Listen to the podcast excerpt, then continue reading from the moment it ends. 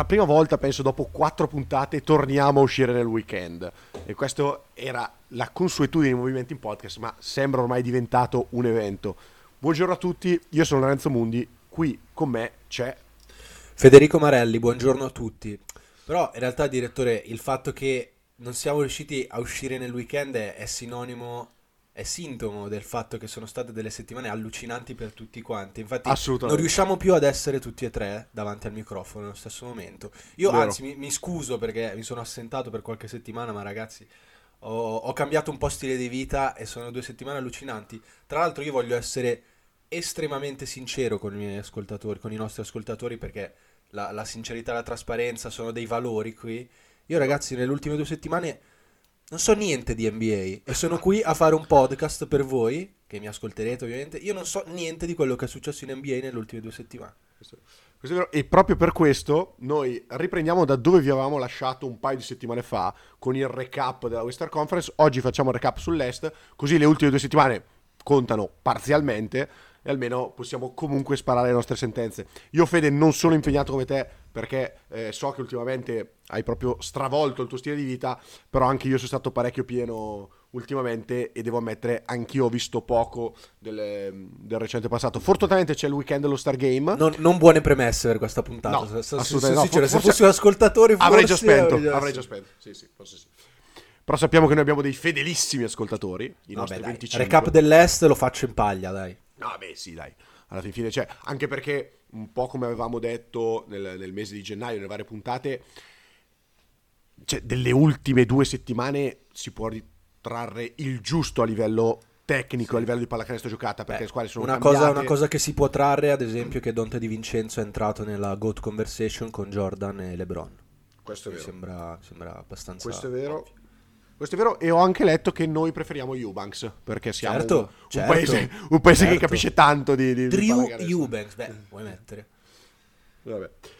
Detto ciò, ehm, io non mi ricordo in che ordine avevamo fatto. Secondo me eravamo partiti dall'alto verso il basso e sì, farei sì. la stessa cosa anche perché sì, direi di sì. Direi che mi sembra delle, molto delle più interessante. Non frega un cazzo a nessuno. Sì, sì, sì, sì. Uh, allora, Vabbè, Boston sempre più prima, sempre più al comando. Sì, sì, lo, lo diciamo con questa questo, con questo mood, cioè sì, hanno un po' rotto i coglioni, dici, mi stai dicendo. Sono troppo no, non. Che, non, non, ovviamente non, c'è, non, c'è, nessuna sorpresa qua, no, non, c'è, non, c'è, molto da dire. Loro giocano, fanno il loro, loro, campionato a parte, se vogliamo. Per quello sembra un po' che viaggino sulla loro, sulla loro onda da soli, vinceranno l'Est eh, saranno sì. la prima forza. Probabilmente a livello di record sarà il migliore della Lega, mi verrebbe da dire. Beh, b- allora vediamo quante partite hanno in più di Minnesota. Credo 4. 39, 4 partite, esatto. Sì, 4 vittorie in più. Mm, direi, tra l'altro con eh, l'Ovest che mh, mm, insomma la, la, testa dell'Ovest nelle ultime settimane non so se questo l'hai visto ma questo credo di sì, sì, sì, Con, sì conti- continua a cambiare non so c'è stato Oklahoma prima eh, i Clippers primi anche perché tra la prima e la quarta squadra che sono i Nuggets ci sono tre partite di differenza. Esatto. Beh Quindi... la competitività dell'Ovest sicuramente non si ritrova anche a Est. Assolutamente questo... no assolutamente no. Dove Boston guida la Eastern Conference appunto con 43 vittorie e 12 sconfitte e 6 vittorie eh, in più di, di, Cleveland, anzi 7 vittorie in più di Cleveland, però Cleveland con una partita in meno mi sembra di leggere. Sì, esatto. Tra l'altro Boston viene da 6 successi consecutivi, eh, 8-2 nelle ultime 10, insomma mh, mm, io ti ho preso un po' in giro all'inizio per come è iniziato, però su Boston c'è davvero poco da dire. Hanno fatto un paio di ritocchi alla, alla, deadline, prendendo due giocatori che andranno ad allungare la panchina, ma che probabilmente i playoff non avranno ruoli eh, rilevanti. E detto ciò, se stanno sani, e con se stanno sani io ho la mia principale preoccupazione in Porzingis, che è, e qua forse la dico grossa, ma secondo me è il giocatore più importante dopo Tatum di questi Celtics. Per come funziona, non so dirti se è il secondo più forte, secondo me c'è molto vicino so per certo che è il secondo più importante dopo Tatum e per certi versi anche il primo per far girare questi Celtics. Se, se questi stanno sani ai playoff sono davvero una, una bella squadra anche perché eh, possono tirarti fuori hanno sei giocatori sicuri da rotazione. Hanno fatto anche qualche ritocchino, nel senso hanno esatto. aggiunto Tillman che comunque ti allunga la rotazione dei lunghi, era un po' quello che serviva. Se volevi trovare un tallone d'Achille, forse era quello. Ora sono anche un po' più lunghi. E Tillman è un signor giocatore. È una gran Esatto. presa perché l'hanno pagato Benissimo. pochissimo. Benissimo. E, e anche Springer da, da Philadelphia. mh, Adesso tu non so se hai avuto modo di vederlo perché anche a fila non, ha mai rita- non si è mai ritagliato il suo spazio, ma ha fatto, se non sbaglio, un paio di partite carine quest'anno, una su Curry, una- cioè è un bel difensore sulla- sulle guardie. E quindi anche lì, avendo White e, mh, e Holiday, che sono due ottimi difensori, forse il miglior backcourt della Lega, però avere un backup anche in situazioni in cui magari, non lo so, uno dei due può avere problemi di falli, così ci può, ci può stare anche perché i Celtics teoricamente problemi di spaziatura in attacco non dovrebbero averne e comunque Springer eh, adesso non è un attaccante così tragico. Ritocchini per allungare la, la rotazione, interessanti, i Celtics sono nettamente i favoriti a est e vinceranno la Easter Conference. Magari favoriti in assoluto, no? Tu cosa dici? eh, questo. Allora, qua secondo me c'è la doppia chiave di lettura. Nel senso che bisogna vedere se favor- sarà favorita la squadra che esce dall'est per il fatto che ehm, insomma potrebbe avere un cammino più facile. Esatto, è quello che pensavo anch'io. Magari Oppure- giocare molte meno partite anche. Quello sì, un po' come è successo a Denver l'anno scorso. Oppure invece che la squadra ovest sia abituata a un livello già più competitivo e quindi, insomma, comunque Boston abbiamo visto negli ultimi anni che ai playoff qualcosa è sempre mancato. Vediamo se, se quest'anno ci sarà quel qualcosa in più. Però, mm, non lo so, ho qualche dubbio. La favorita, se devo andare ad occhi chiusi, ora probabilmente ti direi di sì, ma per una questione che eh, appunto a ovest è più facile uscire prima. No, può andarti storta una serie, eh, un primo turno a gara 7 a ovest, anche delle prime squadre, non la vedrei una cosa impossibile onestamente. Ti dico, in questo momento, se non sbaglio, potrei, potrei aver- potrei dire una cavolata, controllo nel mentre eh, che, che- che lo dico, appunto il primo turno a ovest per me potrebbe essere Clippers Suns. No, no, i Suns sono quinti, ma hanno lo stesso record di New Orleans sesta, quindi potrebbe succedere. Un primo turno Clippers Suns, serie che finisce alle, alle 7. Serie che finisce alle Sarebbe 7 molto sicuramente. Per me è la, è la finale dell'Ovest. Eh, tra l'altro, ma sono, sono- sono d'accordo Mm, con Denver che bisogna vedere perché non vanno sottovalutati i campioni in carica. Passiamo, passiamo, Fede, se sei d'accordo, cioè se sei d'accordo, no, non c'è da essere d'accordo. La No, non classifica sono è questa. d'accordo. La classifica è questa, eh, secondi a est i Cleveland Cavaliers. E qua ci sarebbe loro- da, da parlare. Sì. sì, ci sarebbe da aprire una bella parentesi di mezz'ora perché i Cavs sono 18-2 nelle ultime 20. È una cosetta, una cosetta sicuramente. È una cosetta, Però- sì, anche, anche perché erano partiti male, se non sbaglio, questa. Cioè, noi ne avevamo parlato all'inizio Sì, dicendo, niente- cavoli, stanno un po' Erano deludendo. partiti niente, niente di speciale, diciamo. Però che, che aggiustamenti hanno fatto per, per, non lo so, forse so- semplicemente hanno trovato un po' un'alchimia di squadra, non, non lo so. Poi è vero, ne avevamo parlato del fatto che il loro periodo d'oro è iniziato È quando casualmente o non casualmente, questo non, non sarò io a dirlo, eh, c'erano fuori Garland, Garland e Mobley. e Mobley. Che però sono rientrati Esatto. e mi sembra si siano inseriti abbastanza bene. Nel senso, ah, devo ammettere, fare mea culpa, non ho, per quello che dicevo prima, appunto, non ho visto molte partite di Cleveland ultimamente al completo, quindi dal rientro di Garland e Mobley. Però così occhio, si sono 18-2, mh, sono rientrati, le cose stanno funzionando. Tra l'altro una delle sconfitte, e di questa sono certo, è arrivata con Philadelphia e devono aver perso di due o di tre, mh, di un possesso. Eh, l'u- l'ultima sconfitta che hanno fatto. Forse tra l'altro in back to back o... Adesso forse sto un po' esagerando, no? So che hanno perso di due o di tre con Philadelphia, quindi insomma è vero, Philadelphia priva di Embiid, però quando perdi una partita punto a punto è sempre... significa che insomma potevi vincerla come potevi perderla.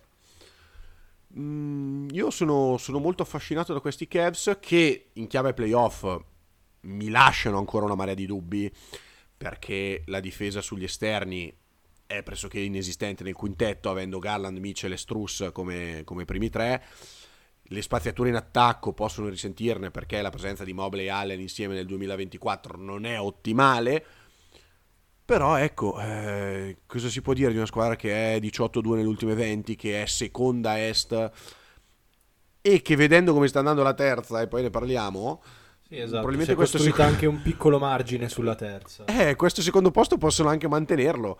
Perché adesso hanno due partite e mezzo di vantaggio su Milwaukee terza. Con una Milwaukee che sta andando malissimo, ma proprio malissimo.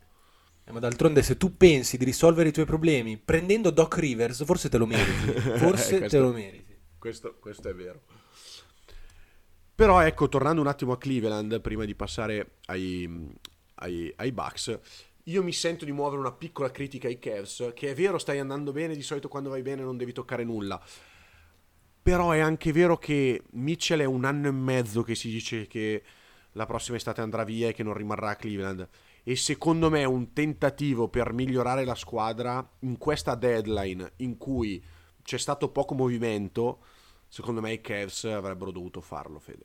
Perché sono rimasti a stessa identica squadra e a questi Cavs qualcosa manca, lo dicevo prima, la difesa perimetrale, aggiungere magari un, un 3D, un, allungare un pochino la, la, rotazione, anche perché insomma la Vert sappiamo che garanzie non te ne danno. Ho scoperto Sam Merrill, giocatore interessantissimo, però ecco, non so se è il giocatore su cui fare affidamento mh, in sede di, di playoff. Eh, non lo so, io mi sarei aspettato una mossa da parte dei Cavs, non perché questo sia l'ultimo treno, ma forse è l'ultimo treno. cioè... E... Ovviamente dipende tanto da Donovan Mitchell e da quello che farà poi effettivamente alla fine del suo contratto. Però, boh, come dici tu, nel senso, finché la barca va, probabilmente ora è il caso di lasciarla un po' andare. Non è una squadra che convince a pieno perché sei ancora in clima Sanremo, vedo Fede, eh? nel senso... Sì. Eh, questa citazione sì, sì. Beh, ma, ma, io, ma, io, sempre, io ho 365 giorni l'anno. No, dico, non, sono in questo momento la seconda forza ad est, ma io non, non riesco a vederli no. come una vera ehm, antagonista dei Boston Celtics. Cioè, no. per me, nonostante stiano facendo schifo, nonostante abbiano preso Doc, Doc Rivers, basta, mia, ti prego, mi, mi viene male a dirlo per me Milwaukee è ancora la vera antagonista di, dei Boston Celtics, l'unica squadra che forse può in qualche modo impensierire i Celtics.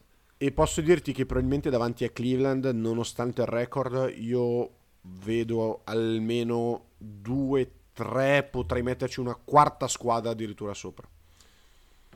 Beh, in chiave playoff. Sei un po' largo però tu, eh? In chiave playoff. Eh, eh. Ne, ne, parliamo ora perché comunque ovviamente sono le sì le, le quattro delle, delle, delle, prossime squadre. Milwaukee. Milwaukee, Milwaukee fede è tragica, Milwaukee è 3-7 da quando è arrivato Doc Rivers. Eh, tra l'altro hanno firmato il nostro Danilo Gallinari. Mm, allora, spediamo due parole sul Gallo, dato che abbiamo parlato settimana sì. scorsa di, del, del, futuro di Fontecchio. Eh, ah, tra l'altro, prima... Ah no, no, no, no cagata. Ne parliamo dopo perché tanto Detroit a est, quindi eh, ti, ti, farò dopo questa domanda. Ehm, parliamo del Gallo. Mm, allora, ti piace la firma di Gallinari? Ti piace per Gallinari? Ti piace per i Bucks? Secondo te può dare un effettivo supporto oppure è diciamo un riconoscimento a un, a un, a un giocatore che comunque si è guadagnato il rispetto che, di cui gode nel, nell'NBA ma che è arrivato a un punto della carriera in cui probabilmente non, non può dire molto in una, in una, contender. Non lo so, voglio, voglio chiederti la tua, poi dirò la mia. Ma allora, intanto, se alla domanda se lo vedo bene, sicuramente lo vedo meglio qua che a Detroit. Su questo, questo è vero. Su questo siamo sereni. E allora, a Detroit cosa ha giocato? Cinque partite forse, di cui molte sì. stando seduto, poi una volta si è allacciato le scarpe ha fatto 20. Sì. Quindi, in qualche modo è vero che eh, giocare a Detroit è un'altra cosa, giocare a Milwaukee in una contender o presunta tale è un'altra cosa. Però ha dimostrato che due cose le può ancora dire in un contesto NBA. Quindi uno con quelle mani e quel talento, se viene buttato dentro e inizia a mettere dentro due triple, prende un minimo di fiducia, ma neanche fiducia perché il Gallo non ha bisogno di prendere fiducia a 35 no, anni, sa benissimo no. quello, che, quello che fa, non gli serve certo gasarsi segnando due triple però secondo me può ancora dare una mano in qualche modo. E qua devo, devo fare un po' a mea culpa perché io ero stato il primo a chiedermi se il Gallo fosse ancora un giocatore NBA o addirittura un giocatore di basket. E evidentemente lui ha dimostrato che sì, può ancora dire la sua in qualche modo. Ovviamente non è più quel giocatore magari che era qualche anno fa che era veramente impattante anche in, in contesto playoff, però come pezzo di rotazione che magari può entrare qualche minuto, secondo me per una contender fa comodo. Di richieste ne ha avute parecchie. Eh, ha scelto poi Milwaukee eh, per Doc Rivers, che lo ha allenato ai Clippers, ricordiamolo. E io credo che la scelta di Milwaukee sia stata perfetta per una motivazione. Gallo è un problema nella metacampo difensiva ormai, perché mh, a fronte dei 35 anni di età, che quest'anno tra l'altro diventeranno 36 a stagione finita, ma si avvicina comunque ai 36, e per via dei numerosissimi infortuni che l'hanno torturato nel corso della carriera, insomma, in difesa ora lo paghi.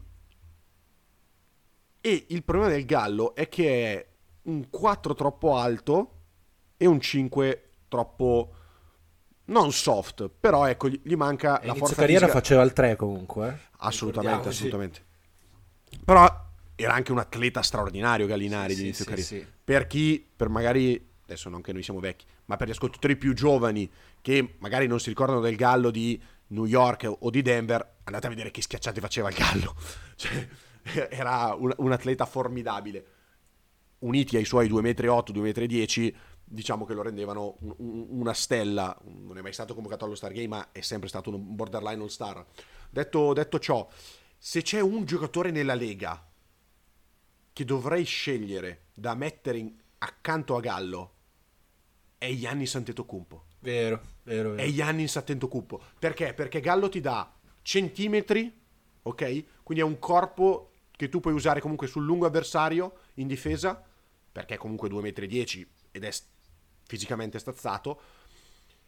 E così puoi lasciare Giannis in roaming lontano dalla palla e in difesa ti aiuta. In attacco Gallo ti spazia il campo come pochissimi giocatori delle sue dimensioni, perché la mano che ha Gallinari oggettivamente di giocatori di quelle altezze ce l'hanno in pochissimi. Giannis sappiamo benissimo che ha bisogno di, di spazio per finire, per finire al ferro.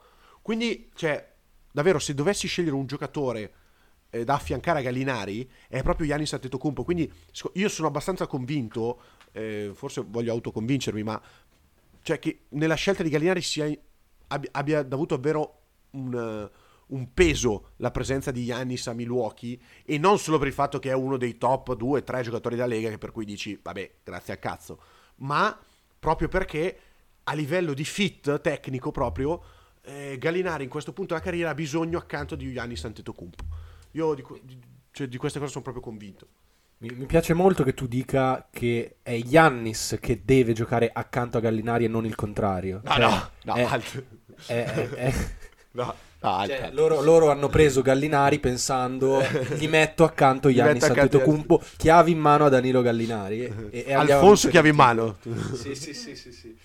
E, No, vabbè, no. ovviamente avrà, avrà comunque un minutaggio limitato. Assolutamente, secondo me l'impatto che può avere ai playoff in rotazione sarà di 10 minuti massimo e potrà diciamo estendersi questo minutaggio quando il Gallo troverà quella partita come eh, hai citato tu prima in cui magari pre- prova le prime tre triple le mette tutte e tre ok faccio 9 punti in 8 minuti e quindi magari ne, ne gioco 15 perché poi il Gallo comunque un po' per la sua capacità di andare in lunetta che comunque eh, non è più un atleta formidabile ma guadagnarsi il contatto è una cosa che sa fare ancora benissimo.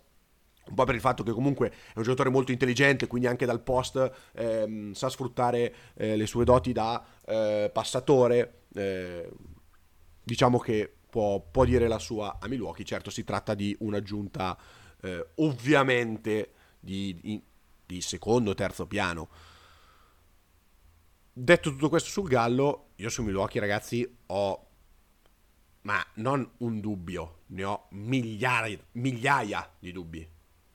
Perché Doc Rivers innanzitutto non mi fa stare tranquillo in panchina e soprattutto in chiave playoff. Adesso ti dico una cosa, Fede. L'ha detta l'altro giorno Shaq, che sappiamo che tende a spararle. Però per una volta io mi sono trovato d'accordo. Milwaukee, lui ovviamente ha esagerato e ha detto siamo, stiamo parlando di Milwaukee come contender, invece uscirà anche quest'anno al primo turno. Ma se io dovessi vedere al primo turno Milwaukee terza e Miami sesta, vedendo la sudditanza psicologica che hanno i Bucks nei confronti degli Heat e vedendo il divario tra le due panchine, cioè miglior coach della Lega e probabilmente flop 3 coach della Lega, io non mi stupirei, adesso non dico che Miami parte favorita, ma non mi stupirei di vedere Milwaukee un'altra volta fuori al primo turno. Eh sì, effettivamente non è, non è una follia. E mi trovo anche abbastanza d'accordo, cioè io ero stato il primo, credo, inizio anno quando appunto eh, Philadelphia aveva cambiato coach, avevo detto che i, i successi che stava ottenendo Philadelphia erano dovuti anche a, al cambio in panchina perché Nick Nurse è un upgrade rispetto a Doc sì, Rivers. E avevo detto mi aspetto che, che, Doc Rivers abbia finito la sua carriera di allenatore, se vuole può andare a fare eh, a, commentare le partite, quello che vuole, sì, però invece, basta, invece, basta e invece ha una contender in mano anche quest'anno. E io ripeto, non lo, non lo dico per il 3-7 delle ultime 10 partite che conta il giusto. Secondo me conta perché quando sei un, una squadra di quel livello e tra l'altro hai due top 15 della Lega perché Giannis è top 5 e, e Lillard forse sta appena fuori da top 10 perché non sta facendo una stagione straordinaria, ma sappiamo che giocatore è Lillard. E tra l'altro, che coppia sono? Cioè, probabilmente se io devo guardare la coppia più forte all'interno della Lega, io se guardo il fit tecnico anche tra l'altro tra i due, ti scelgo Lillard e Yannis in questo momento. Eh probabilmente Booker e Durant sono più forti, ma cioè, come si sposano Lillard e Giannis teoricamente ed è, ed è assurdo vedere che non giocano insieme. Cioè, che Giannis va dritto come un muro come al solito e Lillard invece è lì a guardare. Cioè, questa cosa è inaccettabile. È stato, secondo me, un grosso demerito di Griffin e con Rivers le cose non stanno migliorando. Ma io lo dico proprio perché abbiamo visto Rivers negli ultimi anni come un, un allenatore incapace playoff, incapace di fare aggiustamenti.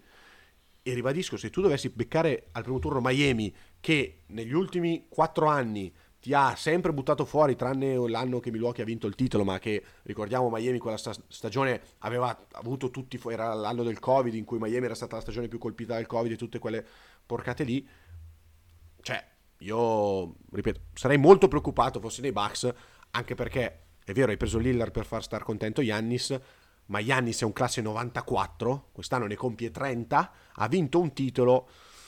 Se quest'anno le cose dovessero andare male come sono andate lo scorso anno, non mi stupirei di un Giannis Antetokounmpo che inizia a battere i pugni sul tavolo, anche perché abbiamo visto che non è proprio il giocatore ehm, puro e perfetto che vogliono far passare i media, è anche lui un umano, eh? adesso non è che sto dando a Giannis della, della persona di merda, ma anche lui è un umano come tutti gli altri, anche lui ha le sue esigenze, le sue priorità e quindi facciamo molta attenzione ai, ai Bucks e alla situazione di Giannis Antetokounmpo mh, mm, se dovesse arrivare un'eliminazione prematura ai playoff. Assolutamente. E, eh, non voglio stare qua a parlare ulteriormente di Milwaukee, però come hai detto tu, Lillard lo si è andato a prendere, uno perché comunque era un'opportunità per, per, loro e per chiunque lo sarebbe stato, però anche per accontentare Giannis che sta facendo un po' i capricci. E se ora fino ad ora le cose non hanno funzionato nel senso che non giocano come dovrebbero. Mm. La colpa sicuramente di chi c'è seduto in panchina, prima Griffin e ora Doc Rivers. Però come hai detto tu, Yannis continua a giocare a modo suo, andando dritto come un treno. Ora dico, hai di fianco Damian Lillard, forse potrebbe essere più funzionale provare a, a, a giocare mm-hmm. in un altro modo. Quindi magari No, non, non, è che voglio dire che Yannis abbia un QI cestistico basso, non mi permetterei mai. Però forse è anche, cioè passa un po' anche dalle sue mani, nel senso, lui è il leader tecnico e carismatico della squadra, forse dovrebbe essere anche lui il primo a provare a cambiare un attimo le cose. Poi, perché, poi andiamo cavoli, oltre. Quello che io non mi spiego, e poi giustamente andiamo oltre, è, cavoli, hai vinto un titolo facendo questo switch. Proprio all'interno delle finals, chi gioca gara 1 e gara 2, palla in mano, gara 3 la lascia in mano a Holiday, che è un playmaker nettamente inferiore a Lillard, tra l'altro. E poi Milwaukee vince 4 partite di fila e Giannis vince il titolo. Facendo i 50 in gara 6. Cioè, come fa?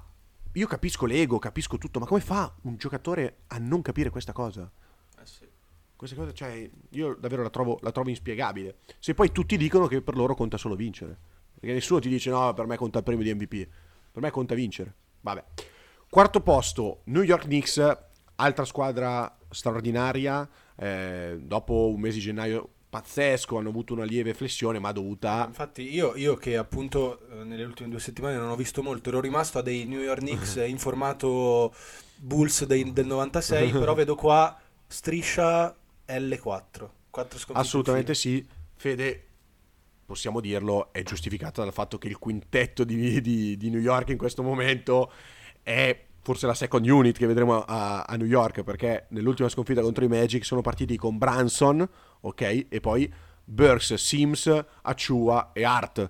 Quindi hanno Mm, ok, tutti, ok. tutti infortunati, tutti infortunati. Cioè anche i nuovi arrivati, Bogdanovic è rimasto fuori, ci sono fuori, sappiamo, i lungodegenti eh, Mitchell Robinson e Randall di Vincenzo ha saltato le ultime, Artestein pure, quindi insomma la lieve flessione è dovuta a quello, Anunobi è fuori da parecchio, però ecco a me questi piacciono, piacciono tanto Eh sì, eh sì, E- interessantissimo. e cosa, cosa dire? Beh, eh, allora ai playoff anche loro mi lasciano qualche dubbio per due motivazioni, una è l'allenatore, Tibodo, e la seconda motivazione è il fatto che mh, se il mio primo attaccante è Branson, che è comunque un giocatore fortissimo, ma che per ovvi motivi ai playoff qualcosa paga per le sue dimensioni, e la mia seconda opzione offensiva è Randall, cioè, questo mi lascia un po' perplesso. Io sono dell'idea che New York abbia il miglior supporting cast della Lega. Perché avere come coppia di centri Robinson e Artestein è pazzesco. Il tuo backup del 4 è Bojan Bogdanovic, che ti porta punti dalla panchina in maniera assurda. Donte di Vincenzo, tantissima roba. Arte e Anunobi sono due difensori elitari. Sono lunghissimi, nel senso... Tra l'altro- Burks, eh, sì, sono veramente lunghi. Burks come backup eh, di, di Branson, cioè come giocatore. Burks della- che è diventato un meme all'interno di questo podcast, Esatto. è un giocatore comunque che, sì. che in un contesto NBA può... Cioè, Ma sì, è un giocatore cosa- di rotazione, sì. Esatto, ma cosa gli sarà richiesto poi di fare 10 minuti? Sì, Nel sì, senso, sì. giocherai i minuti di non Branson, Per sostanzialmente. far quindi- capire il livello dei Detroit Pistons di quest'anno, Alec Burks era il go-to guy, si prendeva Esatto. qualsiasi tipo di tiro, aveva licenza di fare quello che voleva. Esatto. Ecco, eh, io ho forse più dubbi sulle stelle. Ah, ah, pa- partiamo dal fatto che io Branson lo amo. Però comunque eh, purtroppo è alto 1,80 m e quindi i suoi difetti se li porta dietro in chiave playoff. È Randall il grosso problema. Cioè che mh, se una squadra riesce a ingabbiarti Branson non puoi affidarti a Randall. Questo, questo no. Beh, sì, Randall ha sempre dimostrato i suoi limiti a livello playoff. Non ha mai fatto dei playoff all'altezza delle aspettative, all'altezza di quello che era stato il suo livello durante la regular season. Però comunque io lo vedo... Non lo so, non voglio neanche affidare a lui questa responsabilità, però probabilmente i Knicks li hanno costruito attorno, non a lui, perché è Branson il, il go-to guy ovviamente, però hanno costruito un roster così lungo che secondo me le soluzioni le possono trovare. Non so, non so se mi capisci. Allora, sì, capisco il discorso che vuoi fare e ti dico, sono anche parzialmente d'accordo. La mia paura è, Fede, però, che a livello di talento offensivo, eh, in questa squadra ci sono davvero solo Branson e, e Randall. Perché è vero, c'è Bogdanovic che fa canestro in qualsiasi maniera, però oggettivamente Bogdanovic ha 34 anni e non è più il Bogdanovic di 4-5 anni fa che sapeva anche crearsi il tiro per lui. Cioè, in chiave playoff non vedo dare a New York, cioè non vedo New York dare a Bogdanovic la palla in mano e dire ascolta, queste tre azioni ti crei tu il tiro. Cioè sì, probabilmente succederà anche, però ecco, non è la soluzione che io vorrei. E dato che, ribadisco, Branson ha i suoi problemi fisici, eh, in senso di, di- di statura, e Randall non è esattamente il giocatore più affidabile, secondo me a questa New York manca un po' di talento offensivo. Sì, probabilmente è vero, probabilmente è vero, però insomma, come hai detto tu, Bogdanovic secondo me è uno che qualche tiro pesante te lo segna. Di Vincenzo è salito di livello in maniera clamorosa, vero. tira con percentuali alli- allucinanti. Mm, questo è vero. Comunque Branson, magari non tutte le azioni, però due lui, una Randall, una quell'altro, secondo me hanno un roster competitivo. Allora, te la giro così. Diciamo che New York, se fa la partita perfetta, può vincere contro chiunque. Anche hanno un hobby, eh, che non ho menzionato. Sì, sì, assolutamente. New York si fa la partita perfetta, può vincere contro chiunque, in cui Donte tira col 50% a tre punti, in cui Branson e Randall fanno Branson e Randall, e in cui Anunobi segna sempre sugli scarichi, Bogdanovic ti segna quei tre canestri pesanti. eh. Questa New York può vincere contro chiunque. Allo stesso modo, il floor di New York mi viene da dire, ecco, non mi stupirei se questa squadra ai playoff facesse 85 punti nella, in serata no. Ecco, questo, questo mi sento di dirlo. Sì, sì, è una, è una visione che ci può stare, condivisibile. Vabbè. Nonostante adesso vado a prendere intanto poi ti, faccio, ti, faccio, parlare. Vado a prendere l'offensive rating di New York, magari parleremo di una delle migliori 5 squadre della Lega, eh, non lo so. Però, ecco, se vedo al, al personale, se guardo al personale e me lo immagino in ottica playoff, ecco qualche... Infatti non attacco della Lega, per niente male. Non attacco e non a difesa, tra l'altro, molto, molto interessante. Niente, passiamo, passiamo a Philadelphia, Fede, che diciamo delle ultime due famose due settimane possiamo dire poco anche perché sono senza Embiid ormai da un pezzo. Però ecco, questa squadra con Embiid, con l'Embiid che abbiamo visto quest'anno... Diciamo che Embiid sposta un po', cioè averlo, esatto. averlo fa una minima differenza. Esatto, non, credo me. che non vincerà l'MVP perché ha già saltato troppe partite, ma quest'anno era nettamente l'MVP della Lega. E, e l'aggiunta di Buddy Hield è davvero interessante da questo punto di vista. Ne abbiamo parlato nella puntata della deadline oggettivamente mettere un tiratore di quel calibro a fianco di Embiid è davvero qualcosa di, di, di straordinario, di pazzesco. Perché... Ma sul ritorno di Embiid quali sono le, le, le eh, non, no, non, si, non, si, sa ancora, non c'è una timetable, ma dovrebbe rientrare prima dei playoff. Questo è... Ok, ok, ok. Eh, diciamo, vediamo. Anche lui in realtà uno che ai playoff ha un po' sempre floppato. Non forse floppato è allora, una parola forte, però... C'è da dire, è sempre stato molto infortunato. Sì. Ok, anche l'anno scorso. Eh. Questo infortunio di quest'anno potrebbe essere per una manna, potrebbe essere una manna dal cielo per certi versi. E... Di contro, di contro, bisogna vedere se rientra subito in forma. Perché? Certo. Perché Philadelphia senza Embiid ha perso qualche posizione, adesso ad esempio è quinta, dovrebbe incontrare il primo turno New York, di cui abbiamo appena parlato benissimo, quindi avrà già un primo turno molto impegnativo. Sai, fosse stata magari, che ne so, seconda, beh, è vero che adesso settima c'è Miami, quindi anche in quel caso sarebbe stato un primo turno impegnativo. Però ecco, con un qualche seed di, di, di, più in alto sarebbe potuto essere un primo turno più facile, invece proprio per via dell'assenza di Embiid... Eh, i playoff di Philadelphia saranno lunghi, questo se mi sento di dirlo. Io sono, sono curioso anche e voglio mettere alla prova del 9 Maxi ai playoff, perché sta facendo un'ottima regular season, però sappiamo che ai playoff cambia sostanzialmente tutto e eh, anche, l'abbiamo detto di Branson, che è un giocatore comunque di un altro livello, lo stesso credo che valga per Maxi, il suo fisico potrebbe incidere, ma non solo in difesa, anche in attacco, perché insomma, quando il tuo creator principale, forse unico creator nel caso di Philadelphia, è così basso, non ha la possibilità di vedere sopra la testa dei difensori e sappiamo questa cosa quanto incida eh, in, chiave, in chiave playoff, anche perché tra l'altro poi per come usanza dell'NBA sul creator, sul principale ball non è che metto di fronte un playmaker, anzi tendo a mettere il mio miglior difensore che sostanzialmente sta tra il 2 e il 3, in alcune squadre anche il 4, e quindi ci sarà questa difficoltà appunto di cui, di cui parlavo prima. E, e, Maxi, cioè l'anno scorso ti sei affidato ad Arden, quest'anno eh, hai Maxi come unico giocatore perimetrale perché poi tutti gli altri, vari Bud Hill, Tobias Harris, Kelly Ubre, è gente che può colpire dall'arco, magari che può crearsi anche ogni tanto qualche tiro, ma la mole dell'attacco di Philadelphia sarà tutta concentrata nelle mani di, di Terry Maxi. Sì, assolutamente. Beh, il, il, giudizio definitivo, cioè più che giudizio, le, le, prospettive, le aspettative che dobbiamo farci ovviamente dipendono dal rientro di Embiid, quando sarà e in che condizioni sarà. Però come hai detto tu, mh, da Maxi ci si aspetta tanto e io credo abbia un po' il talento e le carte in regola per rispettare queste aspettative. Cioè io, io amo molto Maxi, secondo me è è un po' la prova del 9, ma io credo che, sì. che sia. Che, che, abbia raggiunto un livello tale per soddisfare queste aspettative. E poi la presa di Buddy Hield, interessante, era un po' quello che serviva. Un tiratore, e che tiratore, cioè un tiratore di, di primissima fascia.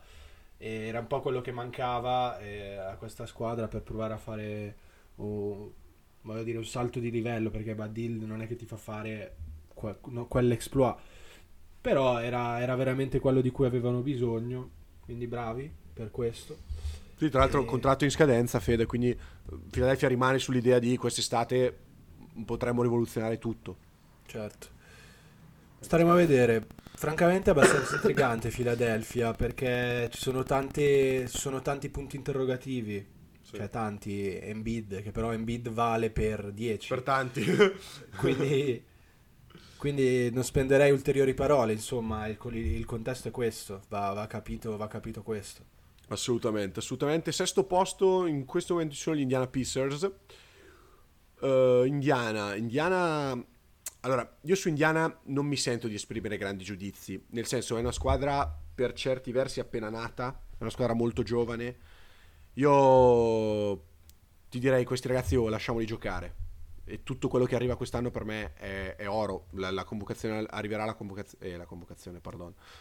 La qualificazione ai playoff direi che è quasi certa a questo punto. È vero che sono a un passo al play-in, ma al play-in a est io mi sento dire che dopo Miami, ragazzi, mm, e non aggiungo altro.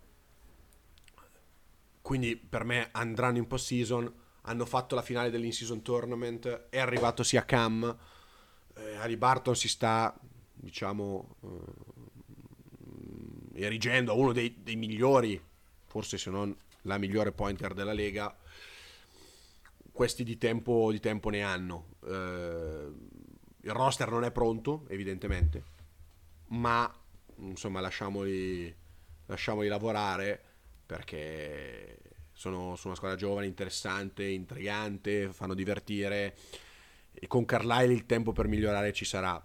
Quest'anno zero aspettative, ribadisco, è arrivata la finale del, dell'in-season tournament, andranno ai playoff mm, a posto così. Mm, anche dovessero uscire 4-0 al primo turno, credo che nessuno possa dire nulla ad, ad Indiana. Tra l'altro che in questo momento al primo turno beccherebbe Milwaukee e se non sbaglio Indiana e Milwaukee in stagione sono 4-1 per Indiana. Sì, sì, sì, sì. Hai detto quindi, bene.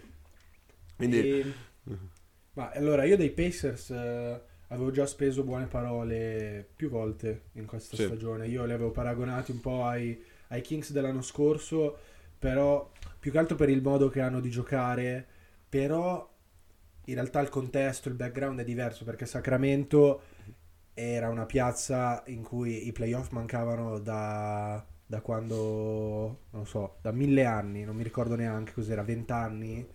Quindi c'era veramente bisogno, c'era veramente fame. per chi C'era- scusami? I Sacramento? Kings, i Kings Ah, l'anno ok. scorso. Sì, sì, sì. C'era- c'era- Eh, c'era fretta. 2006, 2006 l'ultima. Ok, c'era molta fretta, mentre questa fretta i Pacers non ce l'hanno, come hai detto tu, Vero. Stanno costruendo, questa stagione è stata probabilmente anche un po' al di sopra delle aspettative, magari non tanto in quanto a record, che comunque è positivo, ma in quanto alla crescita di Ali Barton, che per quanto sapevamo fosse forte, è veramente incredibile, cioè Sì, parliamo sì, veramente di forse il la migliore point guard della Lega, o comunque giù di lì, è in quella conversazione, diciamo.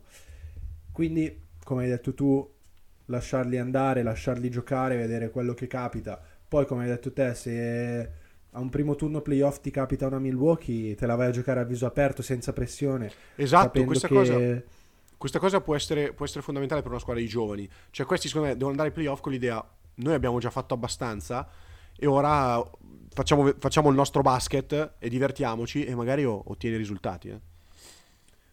Esattamente.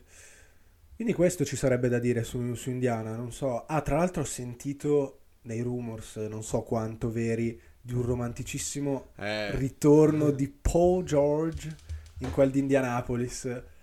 Che allora, allora, sarebbe bellissimo anche a Sì. livello di fit, eh, Fede, perché è Sì. quello che gli serve. ma ragazzi, il Paul George di Indiana, posso dire, è uno di quei giocatori che mi ha fatto innamorare della pallacanestro. Sono, Sì. sono sincero, era una cosa, era un balsamo per gli occhi.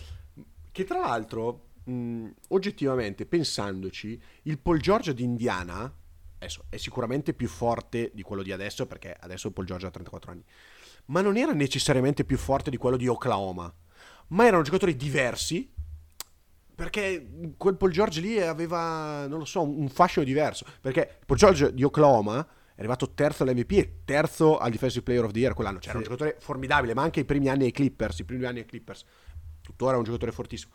Però ecco, cioè, aveva proprio un fascino il Paul George di Indiana era diverso. poesia in movimento, era poesia Diverso, in sì, sì, movimento, esplosività, potenza, pulizia tecnica, Cioè, era una cosa Sì, sì, sì, no, spettacolare e difendeva anche, non era solo attacco. Uh, eh. cavoli. Quindi- Eh, quello tuttora, eh, quello Sì, tuttora sì, è sì. ancora un grande No, difensore. giocatore spettacolare, veramente Assolutamente bellissimo. Entriamo zona play-in. Eh, Fede, settimo posto, tra l'altro a pari merito con l'ottavo, vedo ora. I Miami Heat. I Miami Heat freschi, di, di- noi che piace sempre parlare di mercato, di una, di una firma nel, nel mercato dei, dei buyout, è stato ufficializzato, oddio ufficializzato, in realtà non saprei dirvi perché le tempistiche per i buyout sono sempre un po' particolari, perché bisogna aspettare che la squadra tagli il giocatore, poi devono passare 48 ore. Comunque, è certo che Delon Wright giocherà per i Miami Heat. Ehm, aggiunta secondo me molto interessante perché è un playmaker ehm, di stazza che incide in difesa. Sono andato a vedere ieri delle statistiche, fa 4 rubate per 100 possessi e una stoppata. Quindi, insomma, per un playmaker sono numeri di un certo livello. Eh, sta tirando decentemente da 3, anche se sappiamo che non è suo, la sua arma principale. L'aspetto veramente interessante è il rapporto assist to turnover, che lo rende proprio un playmaker ordinato, che è quello che serve un po' a Miami, nel senso che in questo momento il playmaker da second unit è, è Josh Richardson, non esattamente un playmaker, tra l'altro ha perso anche tutte le sue doti difensive, vedevo l'altro giorno, insomma, anche in difesa è diventato imbarazzante, quindi insomma, aggiunta di, di livello. Ecco, parliamo ora un po' invece dei- degli hit che stanno facendo una stagione altalenante e che onestamente dopo le finals dell'anno scorso, la consapevolezza del fatto di essere una squadra forte e tutto, ci si aspettava qualcosina in più da Miami secondo me in questa, in questa regular season, con tutte le attenuanti dei vari infortuni eccetera, però ecco. Sì, probabilmente ci si aspettava qualcosa in più, ma non so, è, è come se stessero seguendo il classico copione dei Miami Heat. Sono lì, Questo- non se ne parla troppo. Jimmy Butler, boh, esiste, è vivo, non lo so, non se ne parla mai. E appena inizieranno i playoff, appena vedrà la scritta NBA playoff, diventerà Michael Jordan Prime. Quindi io, io starei tranquillo, sinceramente. Ah, Vero più che- che altro, Fede, Più che altro in questo momento sono ancora in, ehm, in zona play-in e Sì. almeno arrivare al sesto posto cambierebbe, sarebbe, esatto. sarebbe cosa. Poi è vero che se arrivi in questo momento, almeno se arrivi settimo, becchi Cleveland, se arrivi sesto, becchi Milwaukee. Sì, che forse è Non meglio so- beccare esatto, Cleveland. Non so cosa, cosa preferiscano. No, beh, io, per me, a prescindere, quando arrivi ai playoff, una squadra con Giannis e Dame non vorrei mai beccarla. Nonostante quello che ti ho detto prima parlando di Milwaukee, eh, che secondo me Miami non partirebbe favorita con Milwaukee, ma è una squadra che ha proprio più di due idee per come fermare Milwaukee. Cioè, Sì, sì, assolutamente.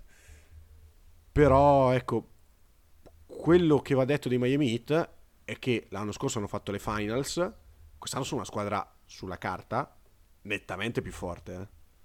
Perché sei, sei passato da Gabe Vincent a Terry Rosier e quindi è un miglioramento assoluto. Il tuo backup play l'anno scorso era Lauri, per carità, giocatore mh, di livello, ma comunque a fine carriera. E secondo me quello che ti dava Lauri l'anno scorso dalla panchina può dartelo quest'anno dell'all right. Sostanzialmente eh, il cambio che fai in quintetto è Irro per Struss, che per quanto Struss anche lui l'anno scorso sia stato fondamentale, tutto quello che vuoi, Irro è di un altro livello. E poi hai aggiunto Amy Hackett Jr., che è un rookie, però abbiamo visto l'impatto che sta avendo in NBA e non sarei stupito se questo facesse rotazione tranquillamente anche, anche ai playoff. No, no, la farà, la farà sicuramente. E per il resto, Fede, sono uguali con giocatori come A-Smith e Caleb Martin che hanno un anno in più di esperienza. Mm, Adebayo Esatto. anche. Caleb Martin, l'abbiamo detto, difficilmente ripeterà quei Non rip- playoff stratosferici. Non ripeterà, diciamolo Eh, pure, non ripeterà esatto. quei playoff. Però ecco, magari mm, ti darà un impatto difensivo straordinario che l'anno scorso, per carità, c'era perché è un ottimo difensore, però ecco, quando c'è stato il momento di tirare la carretta, ovviamente, eh, lo Sì. sappiamo, la pallacanestro, eh, ci sono giocatori, anche Kawhi Leonard che è un difensore della Madonna, quando arrivi ai playoff eh, magari devo dare un pochino meno in difesa, ma anche lo stesso Jimmy Butler. Chiaro. No, ma l'anno scorso per infortuni e vicissitudini varie era, era diventato effettivamente il secondo violino offensivamente parlando. Quest'anno non gli si chiede questo, almeno se rimangono sani. Prima di lui in attacco ci sono Butler, Irro e Rosier sicuramente. Anche Adebayo. Anche Adebayo, esatto. che vabbè, l'anno scorso c'era. E, però... e aspetta, e anche Duncan Robinson. Eh, Perché quindi- il Robinson che stiamo vedendo quest'anno, ragazzi, anche quello è, per carità, l'anno scorso il playoff è stato molto buono, ma quello che si è visto per ora in questo inizio di stagione è un altro level up di Duncan Robinson. E quindi è un giocatore che in attacco ti sposterà tanto. Con questo non dico che Miami farà meglio dell'anno scorso, perché far meglio dell'anno scorso significa vincere il titolo. Ma, come un po' hai detto tu, stanno seguendo la solita stagione da copione e se questi dovessero un'altra volta arrivare alle finali di conference, Mm, non posso dire che sarei stupito. Cioè, ormai non possiamo più stupirci dei Miami Heat. Assolutamente. Sono, sono d'accordo. Anzi, guarda. No, non voglio dire che, che li metto come vera... Li me- Li metti secondi a est? Non li metto se- secondi a est, però probabilmente sono l'unica squadra che se dovessero davvero impensierire i Celtics non mi stupirei. Esatto. Cioè, perché Sono ormai ci hanno abituato così. Pienamente d'accordo. Rimaniamo in Florida e andiamo dagli Orlando Magic che, eh, insomma, eh, erano partiti in maniera assurda, sì. ma l'avevamo detto, ragazzi, sta incidendo tantissimo il calendario dei Magic. Tu E l'avevi comunque- detto, prenditi i meriti quando... Vabbè. quando- Mm. Eh, questa, è, questa è roba tua, eh. Il, Diamo, a ehm, Cesa- diamo a Mundi ciò che è di Mundi. ma comunque sono ottavi e devo dirti che secondo me le sette squadre che ci sono davanti sono più forti. Quindi non, al di là del fatto di come sono partiti eccetera cioè sono in una posizione che gli compete in quello che dovevano essere forse anche davanti a delle squadre che ci si aspettava facessero meglio.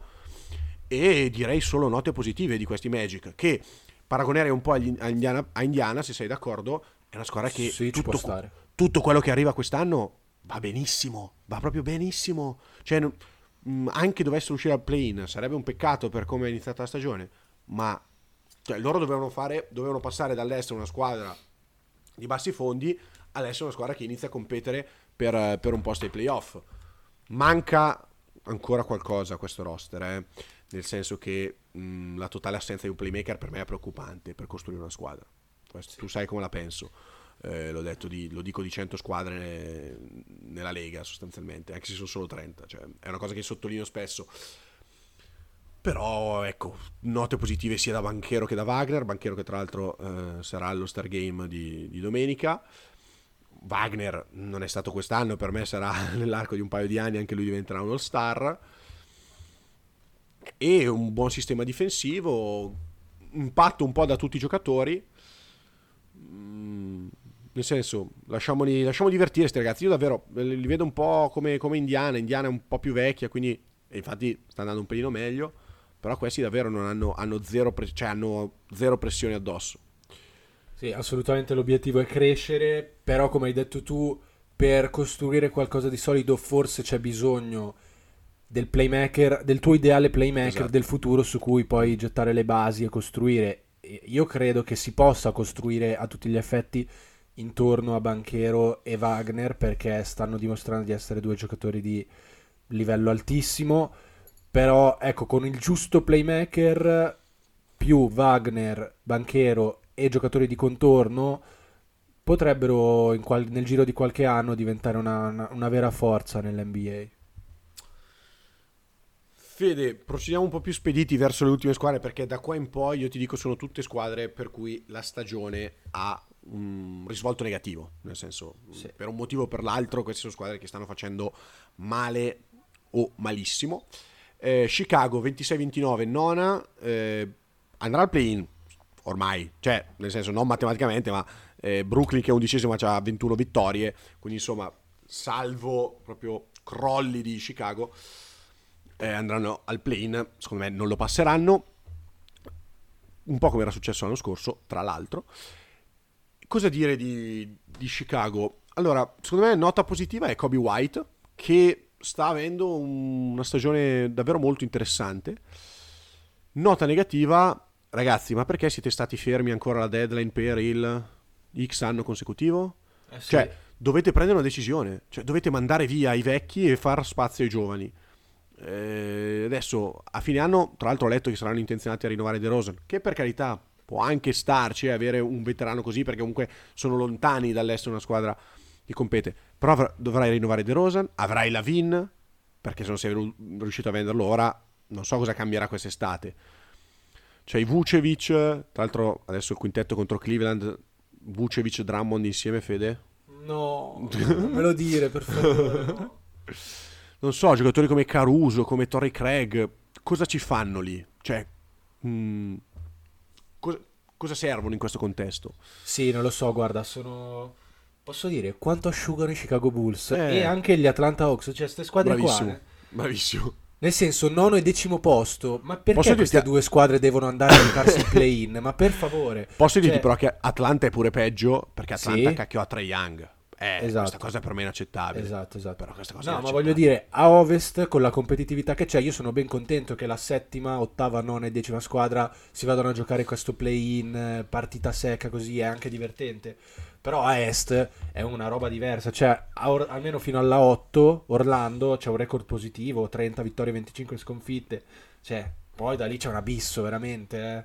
cioè il fatto che Chicago e Atlanta abbiano la possibilità in una partita secca di andarsi a giocare i playoff un po' mi, boh, mi fa dire dai che roba è, cioè, non, non eh se lo meritano minimamente, sono squadre altalen- sono mid, completamente mid, perché esatto. sono altalenanti ma anche quelli alti che alti sono, dai. Cioè non... Sì, sì, sì. No, ma hai, hai, fatto bene, tra l'altro, ad accorparle perché secondo me hanno fatto entrambe l'errore di non muoversi.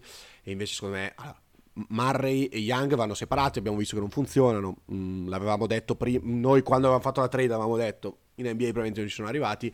Va bene, eh, saluti e baci. Uno dei due se ne deve andare. Mm, vediamo su chi dei due punteranno a questo punto. Però ecco, squadre proprio davvero di una mediocrità. Sì. Guarda, le uniche note positive, appunto per Chicago hai detto giustamente Kobe White, per Atlanta mi sento di dire Jalen Jones. Bravissimo. Bel giocatore, bel, bel, bel giocatore, ma due squadre che asciugano. Guarda, le chiamerei Chicago Scottex e Atlanta, Atlanta Rotolone Regina. Così. Bello, eh, questa è bella, eh? signor Federico Marelli questo, mamma mia. Allora, scivoliamo fuori dal plane Brooklyn e Toronto, accorperei anche queste due squadre perché hanno un record simile e perché anche loro, per certi versi, non sanno un po' che cazzo fare della propria vita. Perché um, Toronto alla deadline è stata un po' sellers, un po' buyers, eh, sta rivoluzionando la squadra, adesso in estate vedremo come si muoverà, ha esercitato l'opzione di Bruce Brown, hanno preso Kelly Olinick, è arrivato Agbaj, insomma e Toronto ha fatto questa, questa, rivoluzione mandando via gli ultimi strascichi diciamo, del titolo del 2019. Ora però bisogna capire se si vuole Brooklyn l'hai balzata a pie pari così? No, sono partito da Toronto perché stavo seguendo ah, okay. il discorso, ma dopo parleremo anche di Brooklyn ovviamente. E Toronto, boh, nel senso... Allora, il core che c'è adesso mi piace, perché Quickly mi piace, Barrett mi piace, Barnes è buono, Poltel, giocatore che mi piace, ci sono Bruce Brown, Olinick che sono due ottimi role player. Però ecco qua manca tanta, tanta, tanta sostanza. Ma proprio tanta sostanza. Eh. Sì, cioè, sono d'accordo. Serve, serve, serve qualcosa e siamo un po' lontanini dal poter tornare a competere. Non so cosa, cosa ne pensi tu. Sì, decisamente, sono d'accordo. Nel senso, mi, come avevamo già detto, per quanto riguarda Toronto, mi, mi piace l'idea di provare a puntare su Barrett e, e Quickly, due giocatori giovani che hanno già dimostrato di poter fare cose ottime, però sì, siamo ancora decisamente lontani dal competere e non è ancora ben chiaro quale sia l'idea, la linea su cui puntare. Questo è, questo è un po' il discorso. Mentre a Brooklyn forse ci si aspettava qualcosa di più a Brooklyn quest'anno, eh sì. era lecito aspettarsi qualcosa mm. di meglio. Sì, forse sì, forse sì, anche perché... Però ecco, secondo me a Brooklyn, eh, Fede, abbiamo visto eh, che, che, Bridges non è, stato, cioè non è il giocatore che abbiamo visto sul finire della, sc- della, scorsa stagione. È un ottimo role player, è un giocatore che ha nelle mani magari la partita da 30 punti, 35 punti ogni tanto, ma non può essere la prima opzione offensiva di una squadra che punta anche solo a fare i playoff, perché non, non è nelle sue corde. E questa cosa, insomma, Mm, di questa cosa Brooklyn deve prendere coscienza, deve capire se vuole continuare a puntare su Bridges oppure provare a massimizzare il suo valore ora, cioè con ora intendo quest'estate. E c'è stata la nota lieta, ovvero Cam, jo- Cam Thomas, pardon, eh, che si è trasformato in un giocatore da rotazione NBA, anche un titolare perché insomma se è in serata segna qualsiasi cosa. È arrivato Schroeder, avevano bisogno di un playmaker, Simmons lo vediamo una volta ogni tre mesi in campo, insomma fa, fa la sua apparizione uno dei peggiori contratti della Lega, c'è del talento cumulato direi, però ecco anche loro, un po' come Toronto, Fede, manca tanta sostanza, cioè eh, mancano i giocatori su cui davvero fondare questa, questa squadra. Eh sì, eh sì. E... Guarda, non spenderei ulteriori parole, francamente. Siamo No, anche quasi a un'ora di puntata. Le, Esatto. le- le squadre Scivolerei- che interessavano le abbiamo già dette. Assolutamente sì, scivolerei sulle ultime tre. Charlotte post deadline ha fatto tre vittorie consecutive, sono arrivati giocatori interessanti, tra cui Mizic che eh, insomma con più responsabilità ehm, in, in una squadra come Charlotte eh, sta dimostrando di fare qualcosa, qualcosa di interessante. Tremen che tu hai visto a OKC molto bene, mm, anche lui si sta ritagliando un ruolo, un ruolo in quintetto carino. Charlotte eh, per me ha il grosso problema la Melo, cioè che è sempre rotto, cacchio. Perché Eh, sennò sì. sono una squadra molto più interessante di quella che stiamo vedendo in queste stagioni. eh. Perché con la Melo sano, secondo me questi no- non sono affatto male. Eh, però ecco, insomma, con la Melo così fai 13 vittorie su 55 partite, 54 partite, quante ne ha fatte finora.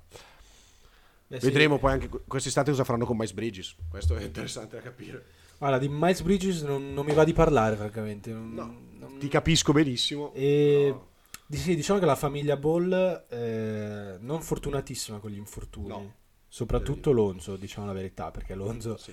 non lo vediamo in campo da una vita. Ci so- sono apparsi dei video di- in cui tira, sembra anche abbastanza in forma, però non so poi quanto effettivamente sia lontano da una forma che gli consenta di giocare a livello NBA. Io credo, Fede, che proverà l'anno prossimo a rientrare. Se non ci riuscirà, si ritirerà. E sarebbe un vero peccato. Cioè, Sono due anni che non gioca. entrerebbe a far parte della sfera dei Greg Oden, quella gente lì che proprio non, non abbiamo mai visto al suo, al suo massimo potenziale. E- però sì, Charlotte comunque ha fatto vedere qualcosina di interessante, sicuramente meglio delle due, de- delle due squadre di cui parleremo adesso. Purtroppo. Su cui, su cui magari io, magari sorvo- glissiamo, non parliamo. eh, io sorvolerei abbastanza, Fede. Cioè, sono squadre che hanno 8 e 9 vittorie, o 8 e 7 vittorie, una roba del genere. 8 e 9 vittorie. Ragazzi, Washington è nella peggior situazione della Lega. Mm, proprio nella peggior situazione Ma della Lega. dico, vedere due squadre insieme così scarse è, è raro, eh? Cioè, non, È un po' che non capita- succedeva. Non È un po' capita che non succedeva. Perché, sai, ha fatto notizia il fatto che Detroit abbia fatto il record di sconfitte consecutive, ma Washington ha una vittoria in più e Washington ha a roster molti più veterani di Detroit, eh? Perché il quintetto di Washington comunque è Tyus Jones, Jordan Poole, Kyle Kuzma, cioè giocatori che comunque nella, nella Lega hanno avuto anche un ruolo decisamente Eh sì, Pule e Kuzma hanno Importante. entrambi un anello a testa. Tyus Jones è stato, adesso no- non voglio scaricare il colpo su Tyus Jones, ma è stato per anni il miglior backup playmaker della Lega. eh. Oggettivamente siamo, è in una situazione Washington disastrosa, ma proprio disastrosa. Sì, nota Avdi- positiva, Deni Avdia che, che sta, sta Eh. finalmente giocando. Is a baller. Sì, no, più che altro sta, sta trovando un po' di continuità in attacco che non ha mai avuto, però davvero anche qua... Cioè, boh, la, la settima scelta su Koulibaly, Fede, io adesso eh, per carità, Sì. di- diventa- diventerà un fenomeno perché sappiamo che non, ci becco mai. Però ecco, non puoi, una squadra che deve rifondare, buttare via una settima scelta, cioè buttare via, probabilmente diventerà il miglior role player della Lega perché ci sta facendo vedere cos'è. Però, cioè, la settima scelta... Sì, però un role player. giocatori- No, no. Devi prendere giocatori di talento. Hai bisogno di giocatori di talento, dai. Sì, sono d'accordo. E- E Detroit, Fede, due parole su Fontecchio, dai. Voglio giusto due parole da parte tua su Fontecchio, poi chiudiamo. Beh, Simone si è inserito bene, sta dimostrando di essere un giocatore che probabilmente si beccherà un bel contrattone l'anno prossimo. eh. Cioè, Io parliamo- non so se hai sentito la puntata. Non so se hai sentito l'ultima nostra puntata. Io- Sai che sono stato così occupato che non sono neanche riuscito. riuscito? Ti giuro, non è mai successo. Io metto No, la mano so, sul so. fuoco, ascolto sempre tutto so di quello che facciamo e questa volta non sono neanche riuscito. Lo so benissimo, per questo ho messo in dubbio perché sapevo che, che sei stato proprio impegnatissimo. Ci siamo anche sentiti pochissimo in questi giorni, tra l'altro. E io ho detto che secondo me se adesso Fonte arriva a Detroit e si prende i tiri che si sta prendendo nelle, nelle prime partite, può tranquillamente finire la sua diciamo parentesi a Detroit con una quindicina di punti di media 13, 14 quanti sono per me può chiamare un 30 per 3 ah sì sì sì o un 20, 22, 23, 24 per 2 cioè mh, bisogna vedere quanto lungo vuole legarsi Detroit io credo un po' perché se comunque non degli sbaglio Mamoli aveva addirittura sparato 50 per 4 forse mi sembra un po' Eh, esagerato Mi sembra un po' tanto. Mi sembra un po' tanto. Con tutto il rispetto per, Sì, sì, sì. per Mamoli, 12 milioni e mezzo per 4 anni ti vai a vincolare un po' col cap. È anche vero che il cap è in salita e un contratto del genere di solito non è mai totalmente garantito, quindi magari sarebbe un 3 più 1 con la quinto, con quarto anno di, di opzione a favore della squadra, magari già il terzo anno è parzialmente garantito, però ecco...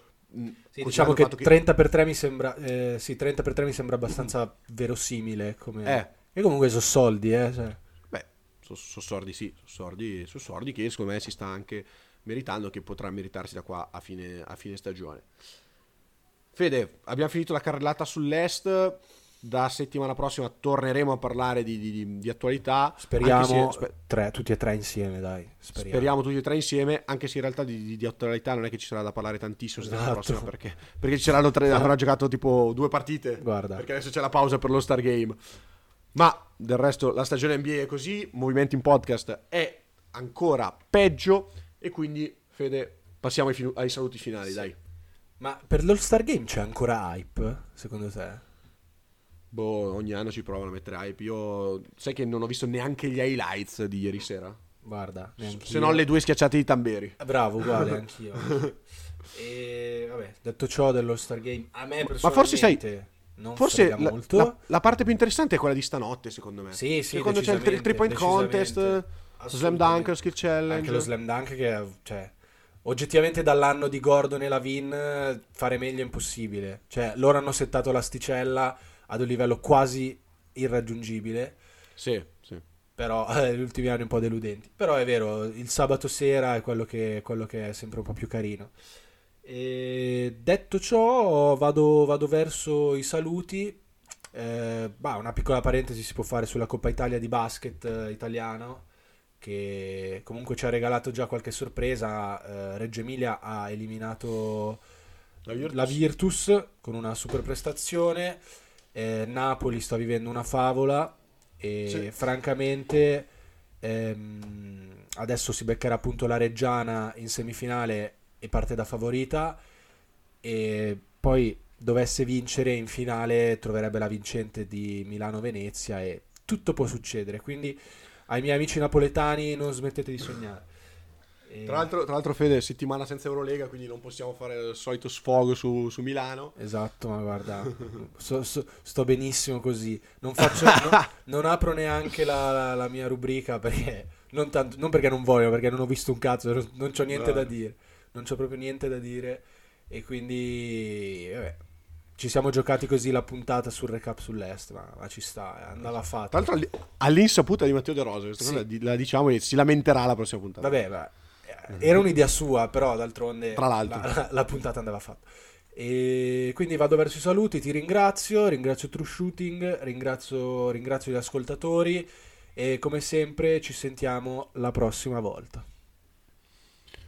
Non mi resta che fa- fare altro che ri- rinnovare tutti i, i tuoi ringraziamenti e soprattutto lasciarvi con la mia pillola di cultura, ovvero un saluto ai nostri 25 ascoltatori.